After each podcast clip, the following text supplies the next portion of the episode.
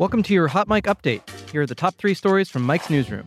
On Wednesday, U S. Secretary of State Rex Tillerson met with Russian President Vladimir Putin and other Russian leaders in Moscow to discuss the ongoing Syrian civil war. Secretary Tillerson said that the relationship between the United States and Russia is at a low point and that the two countries must address the low level of trust between them. Tillerson and Putin reportedly agreed on some things during their two-hour meeting, but continued to clash over last week's U S airstrike on Syria. Tillerson and his Russian counterparts agreed to continue discussing developments in Syria in the days ahead. Also on Wednesday, the legendary comedian Charlie Murphy died in New York City after a battle with leukemia. Murphy was the older brother of actor Eddie Murphy, and the stand-up comedian and comic actor was perhaps best known for his work on Comedy Central's Chappelle's Show, where he told now iconic stories about Prince and Rick James. Celebrities and fans mourned his death. He was fifty-seven.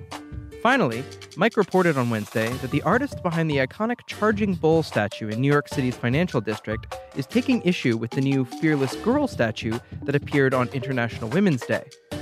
Italian sculptor Arturo Di Modica says the new statue was planted across from his work without his permission, and he has hired lawyers from the New York Civil Liberties Union to take legal action against New York officials for copyright infringement. The Fearless Girl statue was originally erected by artist Kristen Visbal for International Women's Day, but New York City Mayor Bill de Blasio announced the statue would stay in its place until February twenty eighteen. That's the news for now. Check back later for more updates.